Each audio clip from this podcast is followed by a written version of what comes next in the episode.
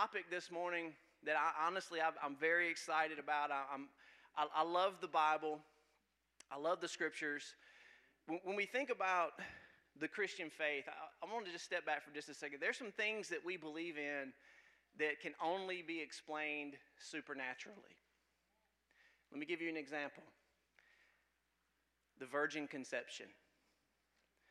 We're talking about a young virgin who became pregnant because somehow the power of the Holy Spirit overshadowed her, and what was conceived of her was of the Holy Spirit. Look, guys, that is bizarre. I'm just going to be honest with you. That is that cannot be explained naturally.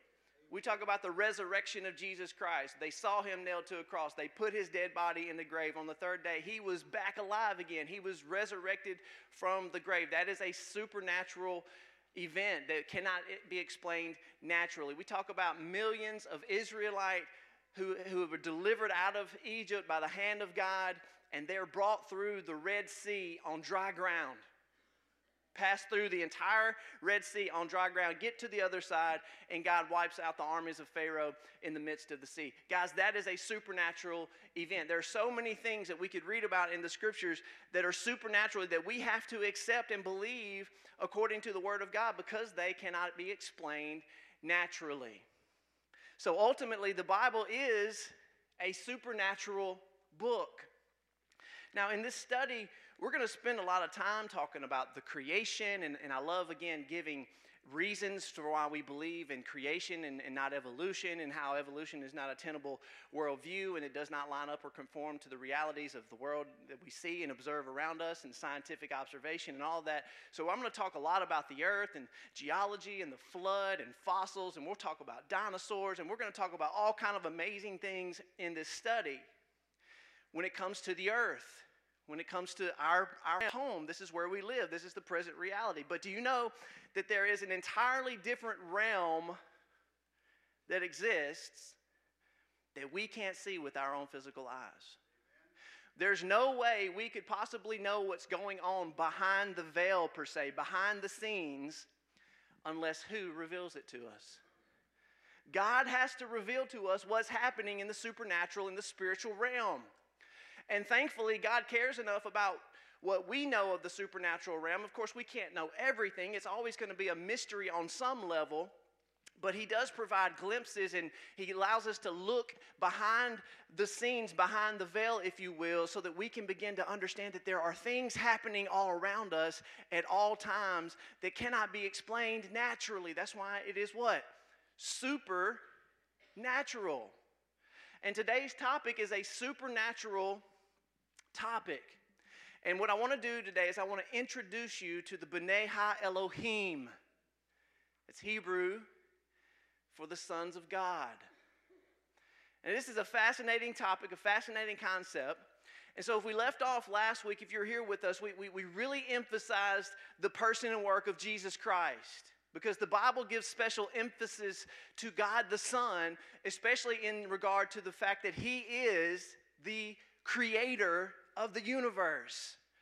That Jesus Christ is the image of the invisible God, and all things were created by Him and for Him and through Him, and without Him nothing was made that has been made. And so there's special emphasis placed on the Son of God, Jesus Christ, as the Creator. The Word became flesh, and He made His dwelling among us. And we spent a lot of time last week bragging on Jesus because He alone is worthy the entire universe, and the honor and glory and praise as the uncreated creator of the entire universe. And then to be so humble to step out of the glories of heaven and enter into his own creation to become an atoning sacrifice for our sin.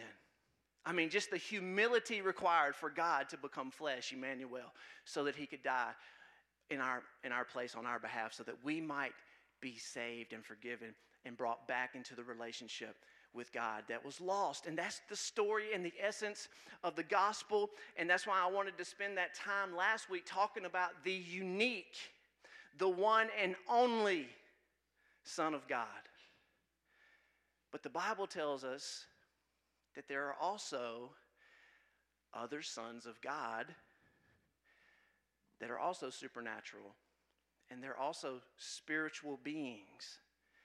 And I'm gonna, I want to take some time this morning really trying to break down from a biblical perspective who they are, when they were created, what is their purpose, why are they even here, and how does this all really tie into the overall mission of the Son of God, Jesus Christ? Because listen to me, we often consider the earthly mission of Jesus, we call it from Matthew 28, we call it the great what? The Great Commission. We know that's our responsibility as believers. But also, did you know that there's a cosmic mission of Jesus Christ? That there's something else that he's going to redeem, not just on earth, but also in what? In heaven, in the heavenly places. And that's really what I want to focus on this morning. Now, I want to, I want to just warn you on the front end that there may be some things discussed this morning that maybe you've never heard before. There may be some things discussed this morning that give you pause.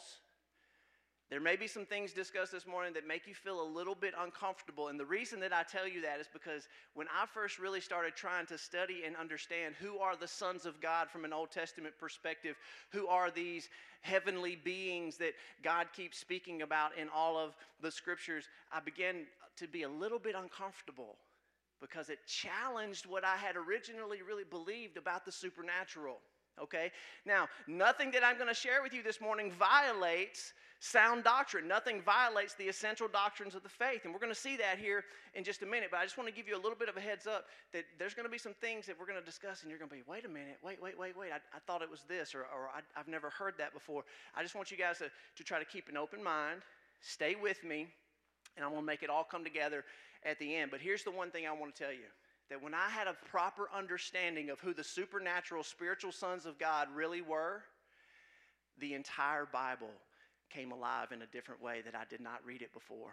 There's going to be passages of Scripture, and I'll share some of them with you this morning, that really don't make a whole lot of sense, and they really just kind of are on the periphery of things that we kind of avoid even sometimes because they don't really make sense until this makes sense first. Who are the Ha Elohim? Okay, so let's jump in together. Genesis chapter 1. It says, In the beginning, God created the heavens and the earth. Now, Old King James, for some reason, translated Genesis 1 1 in the beginning, God created the heaven. That's an incorrect translation. For those of you who think that King James is an inerrant translation, it is not an inerrant translation. The word there in Genesis 1 1 is shamayim, which is plural for heavens. Hebrew words have plurals just like English words have plurals. And this particular word used in Genesis 1 1 is actually shamayim. It is a plural word, and I'm going to tell you why that matters here in just a second. So let's, let's look at Genesis 1 1. In the beginning, God created the heavens and the earth. So in the beginning, God, and we've established who that is, this is uh, Jesus, God the Son, who is Jesus, the Word. He created everything in the heaven, earth, listen, both visible and invisible. Amen. Both visible and invisible. Now let's talk about this Hebrew word shamayim for just a second. It is a plural noun, not singular. Now the earth is singular. There's one earth. And again, there's special attention given to the earth in the scriptures because it is the, the stage upon which God's plan of redemption is carried out. So there's fascinating interest in the earth, but there is more than one heaven. Let me give you some examples. For instance, this Hebrew word, shamayim, can refer to the sky, where the airplanes fly. But they didn't have airplanes back then yet, right? So where the birds fly, that can be called the shamayim. It can be called the heaven, but it's also referred to in the scripture just as as the sky. So, this, you know, where the rain clouds are and where the birds fly, that can be called the heavens. But there's also another extension to that. When you go beyond the Earth's atmosphere and you get into outer space or the expanse of the universe, that can also refer to the what? The heavens.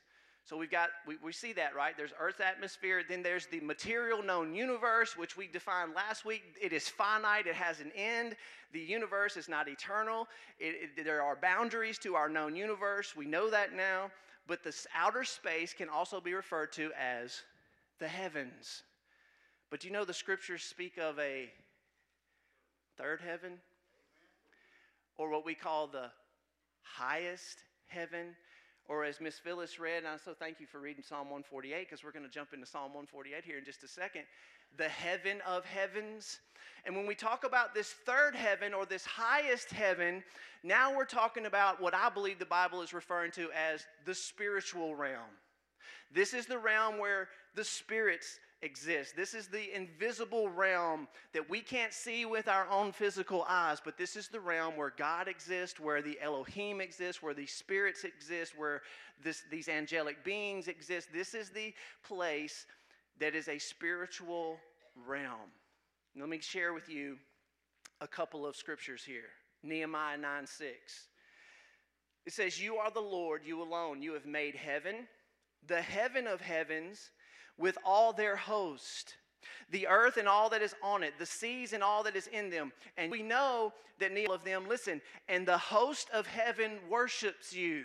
So we know that Nehemiah 9 6 is not just talking about the sun, moon, and the stars and the galaxies and the physical celestial bodies that we see through a telescope. He's talking about supernatural beings, the host of heaven, because he says all of the host of heaven were created to what? To worship him, to give him glory. Let me share with you a couple more. Psalm 148 Praise him, you highest heavens and you waters above the heavens. Deuteronomy 10:14 Behold to the Lord your God belong heaven even the highest heavens the earth and all that is in it. 1 Kings 8:27 when Solomon built the temple this is what he said. He said but will God indeed dwell on the earth? Behold heaven and the highest heaven cannot contain you. How much less this house that I have built and then Paul's famous verse in 2 Corinthians 12 kind of ties all of this together. Listen to what the Apostle Paul said to the church. He said, I know a man in Christ who 14 years ago was caught up to the third heaven. So, what he's talking about here, he, he wasn't caught up into outer space. He wasn't caught up into the sky where the clouds are. He was caught up into another dimension. He was caught up into a spiritual realm. And he called it the what? The third heaven. In other words, this is beyond anything that we can see in the material universe. This is a different place altogether. And listen to what Paul said. He said, Whether in the body or out of the body, I don't really know. God knows. But I know that this man was caught up into paradise. He calls the third heaven what? Paradise. Whether in the body or out of the body, I do not know. God knows. And he heard things that cannot be told, which man may not utter. And so now we begin to see when Genesis 1 says, In the beginning, God created the heavens, plural, and the earth. I do believe that there is a precedent, as I'm going to show you here in just a second, that that included where the host of heaven, of this third what? This third heaven, this spiritual realm, where the host of heaven exists, the supernatural, spiritual sons of God here, as we're going to see in just a moment. Real quick, turn to Colossians 1. Just to, just to make it clear, again, as, as we've looked at this, this is one of the key verses in, in our study because it, it emphasizes Jesus as being the creator. But I just want to read it to you one more time. In Colossians chapter 1, let me share with you from verse 15 and 16. There it is on the screen. It says, He, Jesus, is the image of the invisible God the firstborn of all creation. Now look at what it says. For by him, who? Jesus, all things were created in heaven and on earth. Now look at what it says. Both what? Visible and invisible. And then he goes on to kind of give us a glimpse into what does he mean by invisible? Well, he defines it. These are thrones, dominions, rulers, or authorities. So we're going to come back to that in a little bit later. But see, when Paul says that Jesus created everything, both visible and invisible, he now gives us a little bit more of a specific detail about what it means to this invisible realm. And he's talking about these spiritual thrones, dominions, rulers, powers, authorities, principalities. It's all, it's all throughout the, the New Testament. As you begin to read, you'll, you'll start to pick up on this more and more. But he says that all things were created through him and for him. He's before all things, and in him all things hold together. Okay, so so we're beginning to see now what the scriptures are talking about when it comes to these spiritual beings. When you begin to read this, let me give you some names in the scripture because there are many names when you begin to read the scripture that refer to supernatural beings. Okay, so as you're reading the scripture, you may want to kind of just keep these in the back of your mind because when you see one, you need to pay attention. All right, let me give you some. They're called the sons of God, so we're going to see today.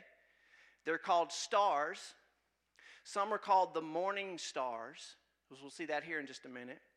They're called mighty ones, holy ones, spirits, heavenly beings, angels, archangels.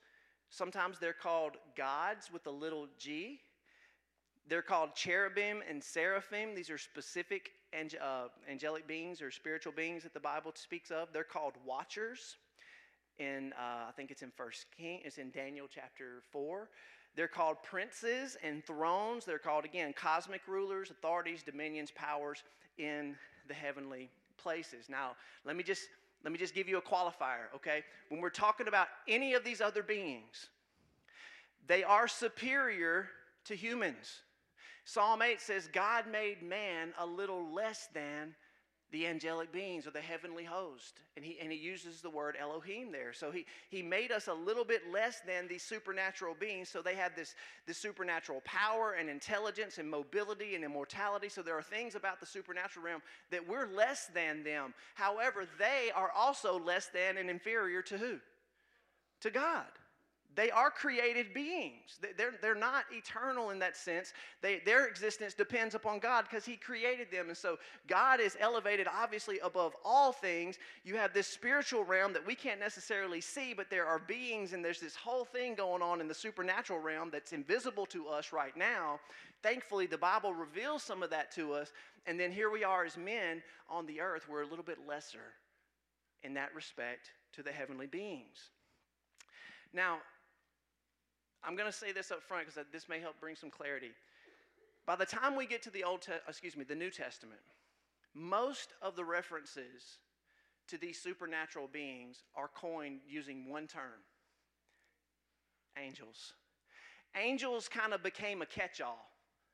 So, in other words, anything to do with like the supernatural realm or anything in the, vis- in the visible spiritual realm, by the which is, in my opinion, came around, they pretty much just kind of classified everything as an angel, which is, in my opinion, is unfortunate because I don't think it really communicates the true nature of some of these beings. So I want to I want to come back to that in a little bit later, but for now, just understand that we're, we're talking about beings that the Bible sometimes just calls angels, but there's a little bit more to the story once we catch on. Number two, the host of heaven.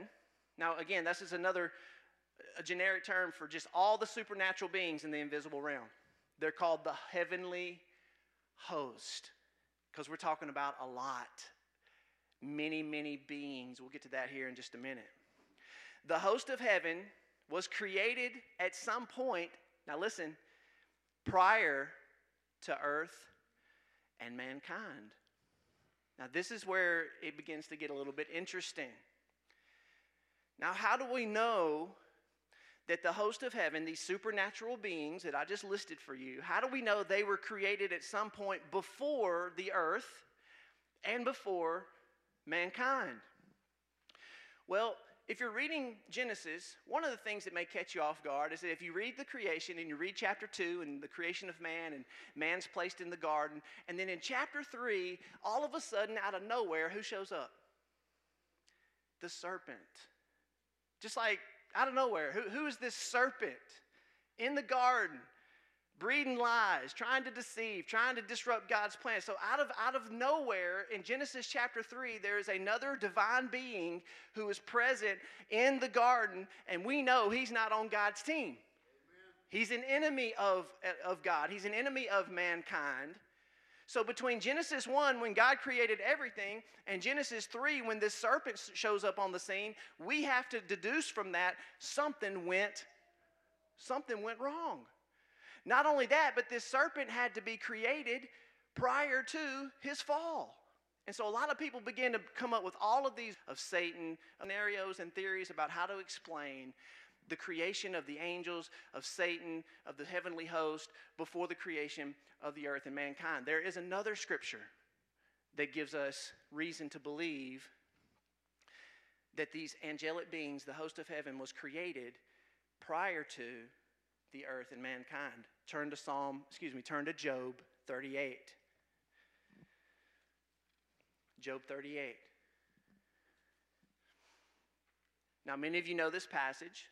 Job is like, hey, I just want to have my chance to give my defense before the Lord. And finally, the Lord reveals himself to Job, and I love it. He doesn't even really answer any of his questions. He just begins to ask him a bunch of what? A bunch of questions. And listen to what the Lord says to Job, and this gives us a clue, okay? He's saying, Job, dress for action like a man. Let me question you, and I'll make and you make it known to me. Where were you when I laid the foundation of the what? Okay, now we're talking about creation. He's saying, Job, where were you when I began to create the earth? Tell me if you have understanding. Who determined its measurements? Surely you know who stretched the line upon it, on what were its bases sunk, and who laid its cornerstone. When the morning stars sang together, and all of the sons of God did what? Shouted for joy. All of a sudden, guys, we just gave we were just given a glimpse into the supernatural. We know that there's really one true witness to creation. God. He's the ultimate witness to creation because he was what? He was there, okay? He did it. He's the eyewitness to creation.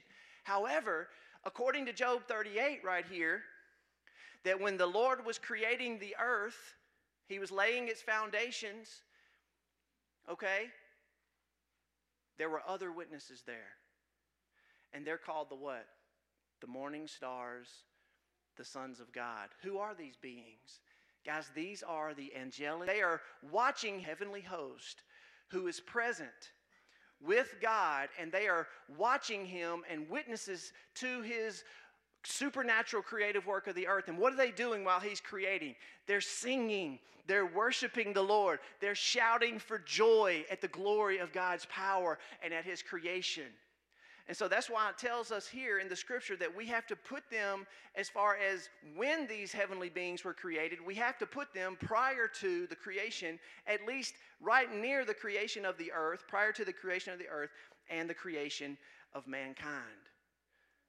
So that begins to become a fascinating aspect of Genesis chapter 1. Now, let me share this with you. How many of these angelic beings, how many of the heavenly hosts were there to, to witness God create? It says, morning stars, the sons of God. Do you know what the scriptures say? 1 Kings 22.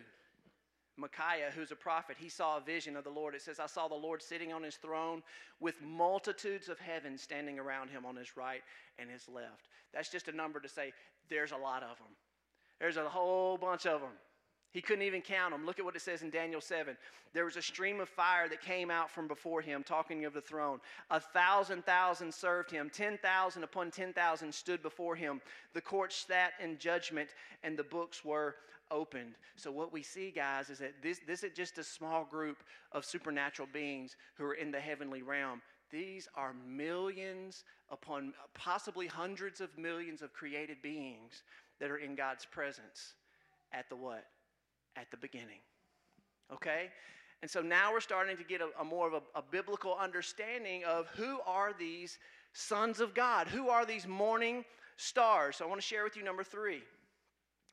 The biblical phrase, son of God or sons of God, always refers, listen now, it always refers to a direct and special creation of God.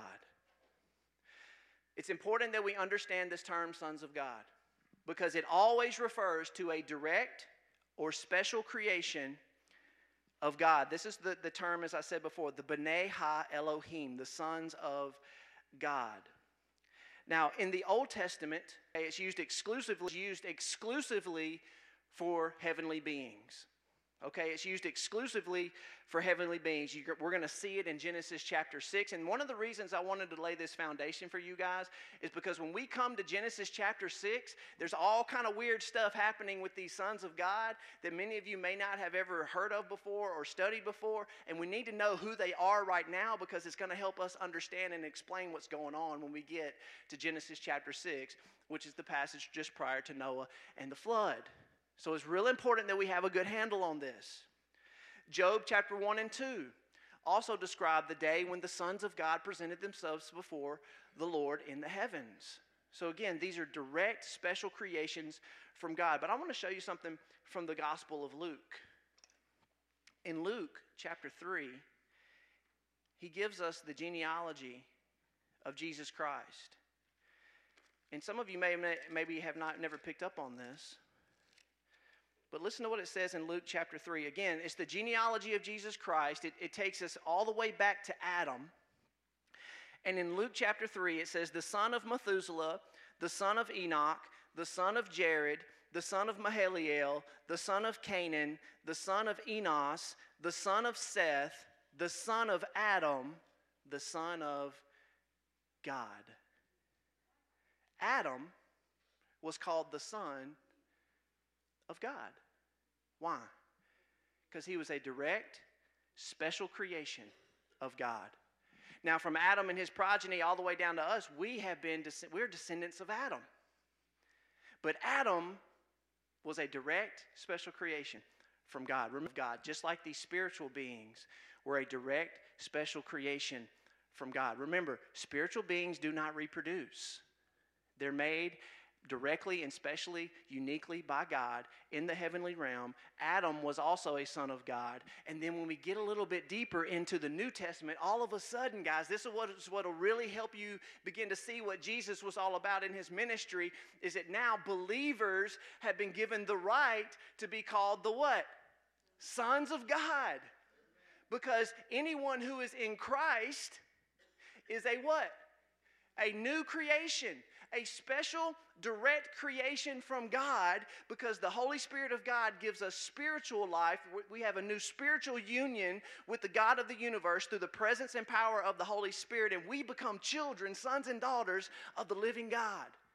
Guys, we should never ever take that for, for granted because it is only, now listen, God is the Father of all people in a generic sense, but God is only the Father, true Heavenly Father, to those of us who believe. Do you understand that? God is only the true Heavenly Father to the people on this earth who have trusted in His Son and have entered into a relationship with Jesus Christ, and therefore they can be called the sons and daughters of God. Listen to what it says in the, in the Gospel of John. I, just got to read it. Look, he's talking again, the Word became flesh. Back in, in John chapter 1, verse 10, it says, He was in the world, and the world was made through Him Yet the world did not know him. He came to his own, and his own people did not receive him. But to all who did receive him, who believed in his name, he gave them the right to become the children of God, who were born not of blood, nor of the will of the flesh, nor the will of the man, but born of God. That's what's so awesome about us is that we're in Christ, we're a new creation, spiritually reborn, born again, to be children of God and to receive that right and that inheritance that only now are the unique can receive. I could share with you so many New Testament passages that talk about how we now are the unique children, sons and daughters of God. I'm going to share one from Romans 8. It says, For all who are led by the Spirit of God are sons of God. For you did not receive the spirit of slavery to fall back into fear, but you have received the spirit of adoption as sons, and we cry, Abba, Father. The Spirit Himself bears witness with our spirit that we are children of God. And if children, then heirs. And if heirs of God, we're fellow heirs with Christ, provided that we suffer with Him in order that we may also be glorified with Him. So now you begin to see that there is a direct connection with these spiritual sons of God that, is, that were created in the beginning with a, the ministry and the mission of Jesus Christ to redeem and save people, sinners, and make them, make you and me into the children of God. It is an amazing understanding when you begin to see the scripture in the fullness of its beauty. Now, number four. Let's talk about these, these divine sons of God, these spiritual sons of God for just a second. The heavenly sons of God were created to execute God's will in the heaven, heavens, just as man was created to obey God's will on the earth. Let me share a couple of scriptures with you. Psalm 103. Bless the Lord, O you his angels, you mighty ones who do his word, obeying the voice of his word. Bless the Lord, all his hosts, his ministers who do his will. Bless the Lord, all his works, in all places of his dominion. Bless the Lord, O my soul. You see, these, these supernatural spiritual beings, these sons of God, were created to do God's will, to be loyal, forever loyal to God, to, to worship Him and glorify Him forever and ever.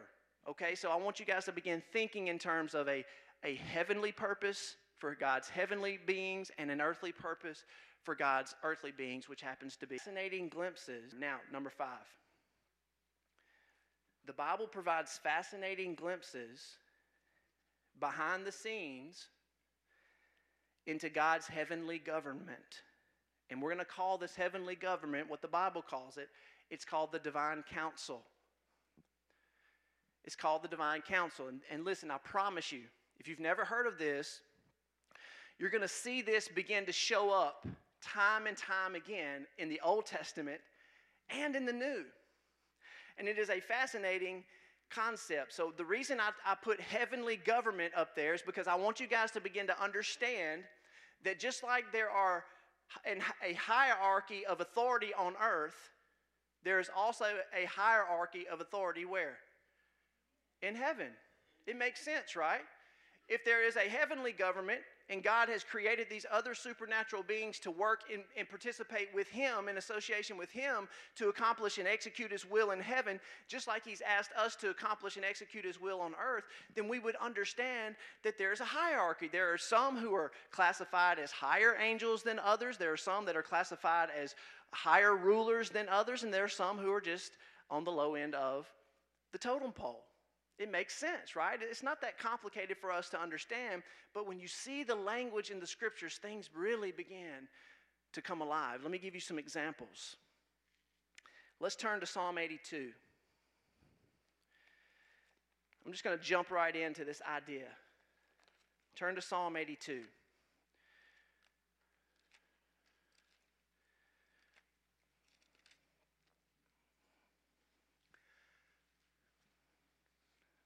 Jesus quotes from this psalm in John 10, by the way. Look at what it says here. I'm reading from the English Standard. Psalm 82, verse 1 God has taken his place in the divine council. In the midst of this is just a word judgment. Now, now he's going to say something to these gods. Again, this is just a word, Hebrew word, Elohim. All right? They have a little g for God because these are not these are not equal to God. They're lesser. They're lesser spiritual beings, just trying to hold that in your mind. But he's pronouncing a judgment on them. Look at what he says. How long will you judge unjustly and show partiality to the wicked? And you give justice to the weak and the fatherless. Maintain the right of the afflicted and the destitute. Rescue the weak and needy. Deliver them from the hand of the wicked. They neither have knowledge nor understanding. They walk about in darkness. All the foundations of the earth are shaken. Now listen to what he says. The Lord says to them in verse 6 I said, You are gods sons of the Most High, all of you. He just called them sons of God.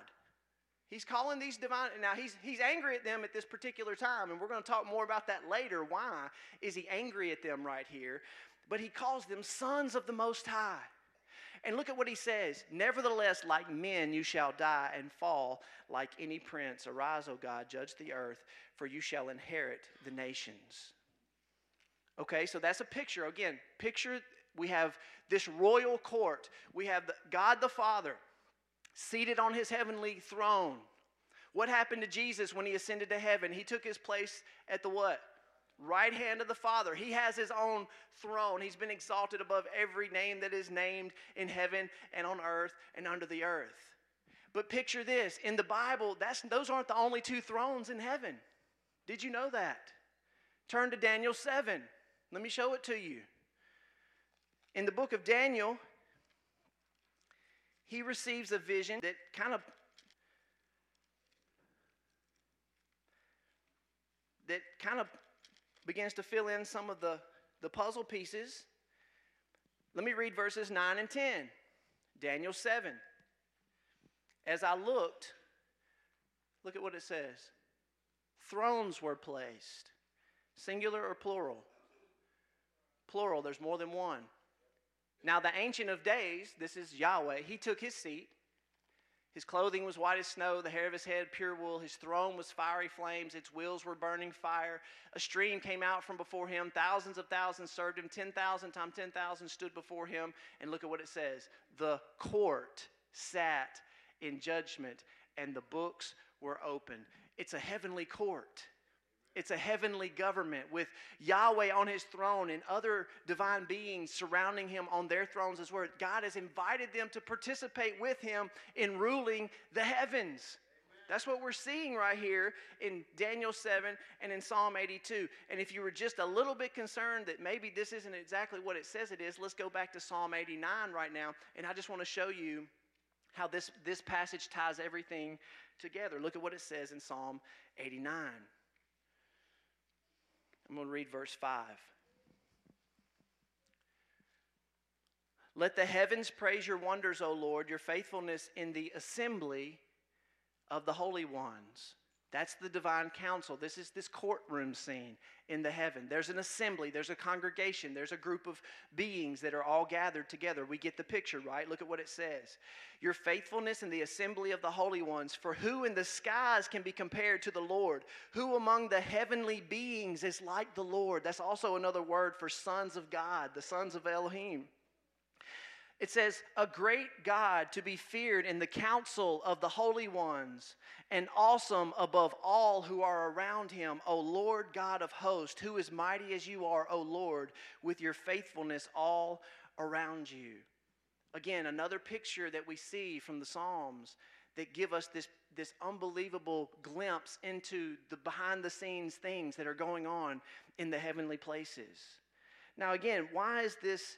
Important because, guys, I want you to see that everything that we talk about supernaturally because we, we break it down good guys and bad guys angels and demons. That's the way we break it down. There's god you know there, there's maybe an, an archangel out there somewhere and then the rest are just angels and then the bad guys are demons. What i'm trying to help you understand right now is that angels the word angel is more of a term of a function. An angel is really someone who carries a what? A message. An angel is a messenger. That's technically what it really means. It's, it's what you do, it's your function. And many of the angels are on the low end of the, of the totem pole. They just carry messages for God. They serve. They, they, they're winds. They're ministering spirits. All this. There are other divine beings. They're called the sons of God, the, the holy ones. And guys, they are in positions of authority in the heavens along with, with God. Now, I know some of you may have never heard this before, and I don't want to confuse anybody, but if you've ever watched one of my favorite movies, you understand that this particular movie kind of gives us a little bit of a glimpse into this whole divine council thing. And let's, let's roll it and let's see if you find out what I'm talking about. I owe everything to George Bailey. Help him, dear Father. Joseph, Jesus, and Mary, help my friend, Mr. Bailey. Help my son George tonight. He never thinks about himself, God. That's why he's in trouble. George is a good guy. Give him a break, God. I love him, dear Lord. Watch over him tonight. Please, God, something's the matter with Daddy. Please bring Daddy back.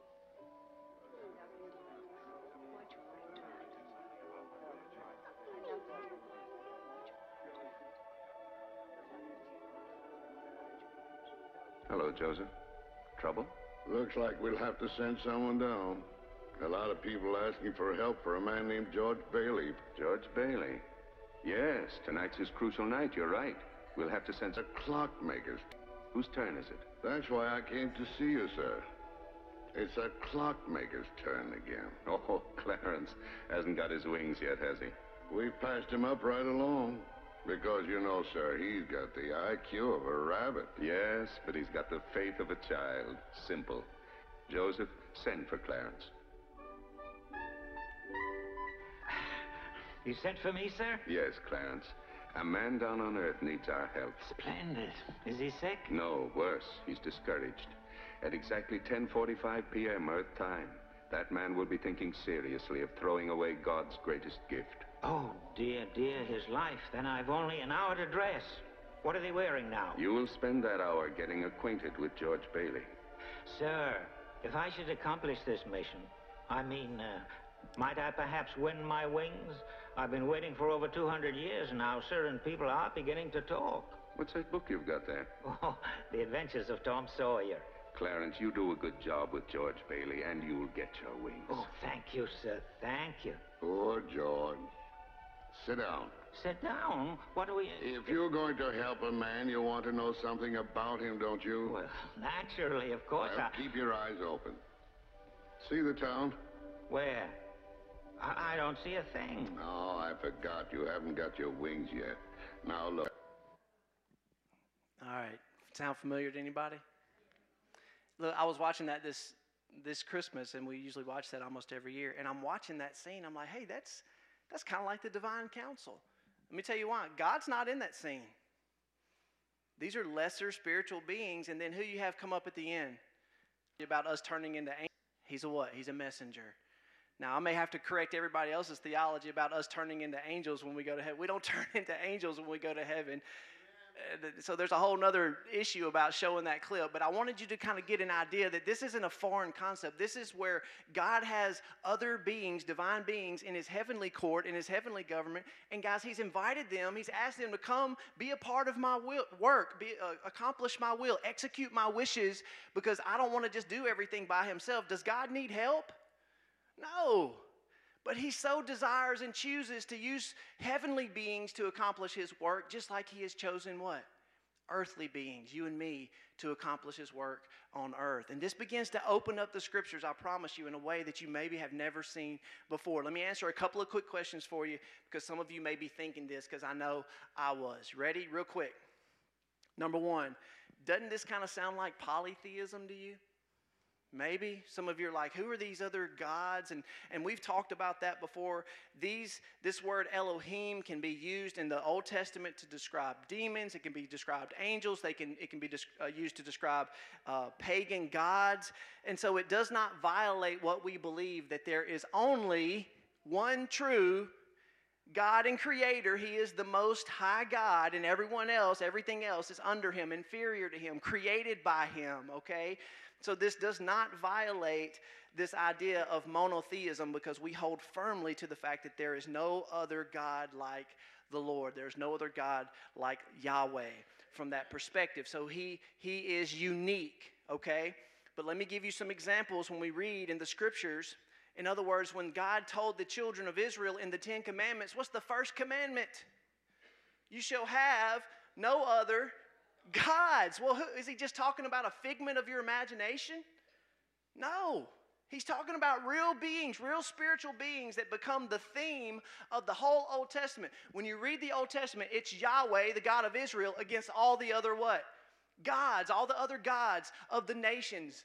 You have Baal and Molech and the gods of Egypt and all of these false pagan gods that, that, is at, that are at war and enemies of the one true God. So it, it is very much throughout the entire Old Testament scripture when we start talking about these other divine beings who are lesser than, they're not equal to the one true God.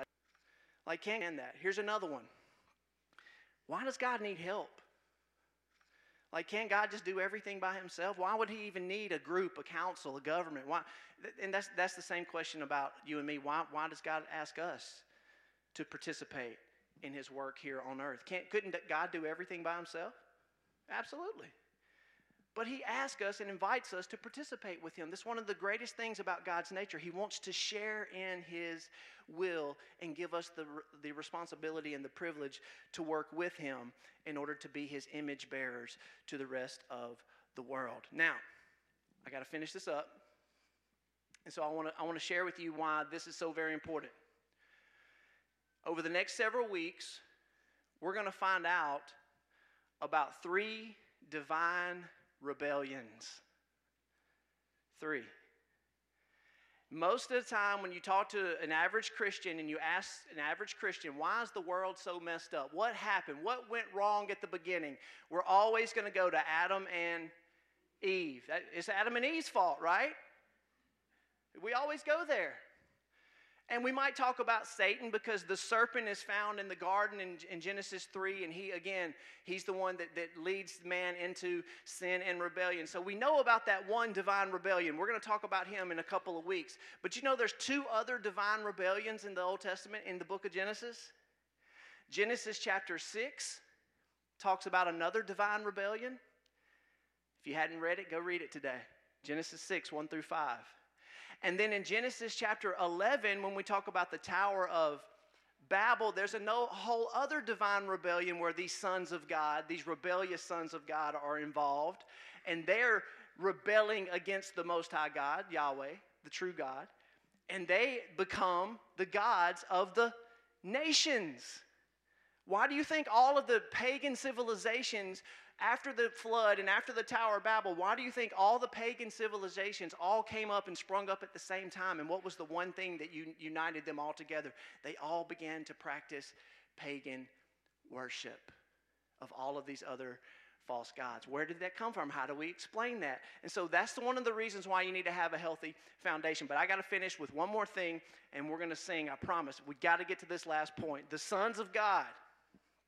Now, listen, a significant role in the overall story of redemption.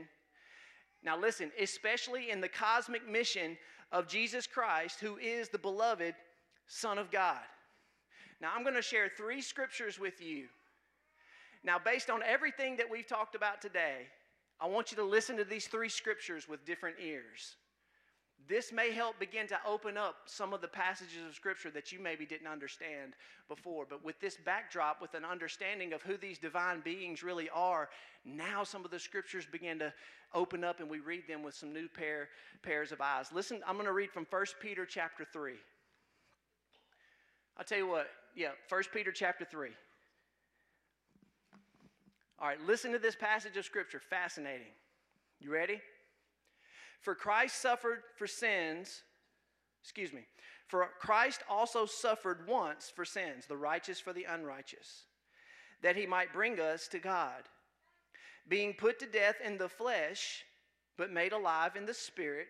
Now listen to this, in which he went and proclaimed to the spirits in prison because they formerly did not obey when God's patience waited in the days of Noah while the ark was being prepared. Okay, so have you ever read that passage? Catholics take this and, and they, they turn it into their own theological teaching called purgatory. This has nothing to do with purgatory. What's happening here is that if you have an understanding of these divine sons of God who rebelled against God, they did something in the days of Noah right before the flood, and they were put into prison. They're being held, their spirits being held in prison because of something terrible and profane that they did in the days of Noah. And it says, when Jesus was crucified, he was resurrected in the power of the Holy Spirit, and in his resurrected glory, he went to the prison that these spirits are being held, and he, pro- it says, victory over them.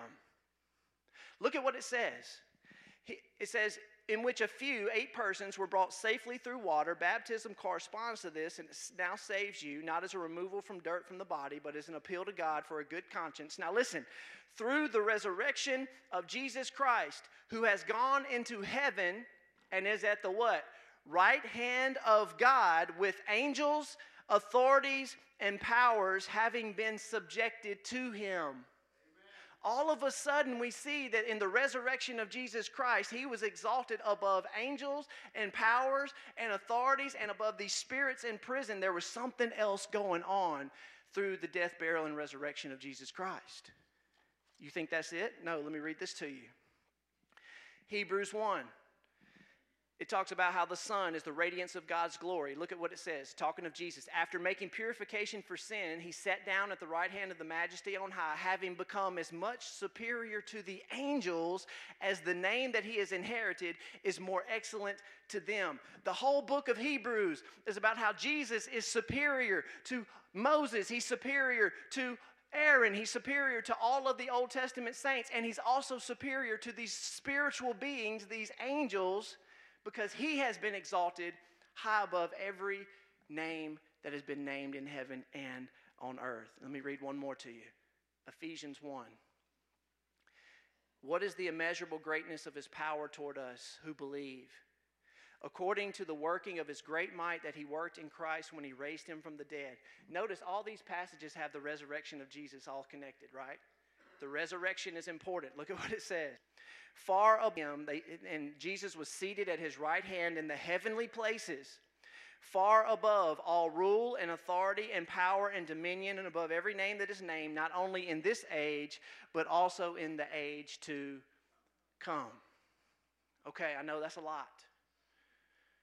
But the reality, guys, is that when we have a very good biblical understanding that these angelic, divine, supernatural beings, they go by many names, we covered all that today, they were created in the heavens apparently prior to the creation of mankind. They were, they were given authority by god to rule and reign with him and execute his will in heaven. But we know now that something went wrong. It went wrong with the serpent in the garden. It went wrong in Genesis chapter 6, and it went wrong at the Tower of Babel. And the entire story of the Bible is connected to the fact that these divine beings rebelled against God. They have sowed so much seeds of violence and wickedness and evil on the earth. And guys, the whole battle is God is trying to redeem and reclaim mankind to give us the right. Listen, He's given us the right to become what? sons of God because the Bible says, Do you not know that we will judge the angels? Think about that for a second. We, as divine, redeemed children of God who have a relationship with Jesus Christ in the kingdom of God, we will be given authority to judge not just over the nations, but over the angels of heaven. Amen. We are elevated above these divine sons of God through Jesus Christ. It is fascinating to me. It opens up so many one process when you begin to look at it from that perspective. So I know that's a lot to chew on. I know that's a lot to process. But we're going to build on this from week to week, and you're going to come back to this later and say, oh, that makes sense now that I have a better understanding of who these spiritual sons of God truly are. Amen? Amen. All right, let's get our worship team up here. See if I can't make a couple of you guys late for your lunch. Here's your application. This is what's most important. Hey, you can, I can preach a sermon like that. I know it was kind of very theological. We're kind of jumping around, looking, trying to develop a case, kind of lay a foundation. But look, guys, here's the application for you today. You ready? I'm going to make this very, very practical. If you're here today and you're in a relationship with God through Jesus Christ, there's something inside of you. There's something, there's a witness, there's a testimony, there's something resonating inside of you that gives you this peace, it gives you this, this joy, it gives you this presence. And you know what it means? It means that you know that you are a child of God. I want everybody in this room here today. Please don't walk out of this room today unless you are settled and you are assured and that you know and you are beyond a shadow of a doubt that you belong to your heavenly father that you have been given this right and that he is your daddy he's your heavenly father you love him his love has been poured out into your heart you know you have a relationship with him listen to me if you're a child in this room you know who your parents are. If you're a spouse in this room, you know who your wife is. You don't have to ask anybody if you're married or not.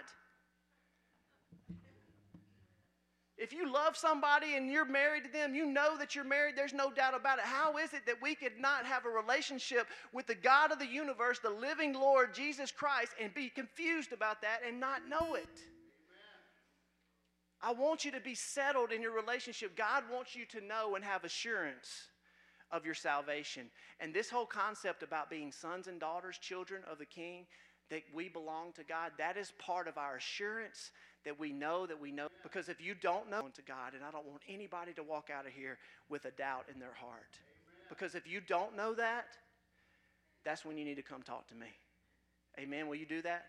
So we're going to sing one more song this morning. Let's all stand together. Let me pray for us, and we're going to sing as we close out. Heavenly Father, it's a privilege that we can call you by that name because Jesus has given us the right and the ability to be called children of the Most High. That we are sons and daughters of the King.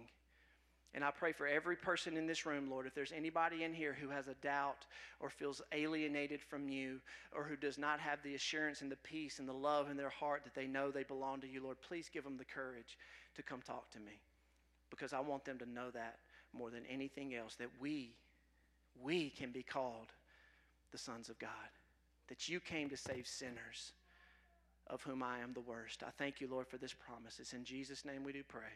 And all God's people said,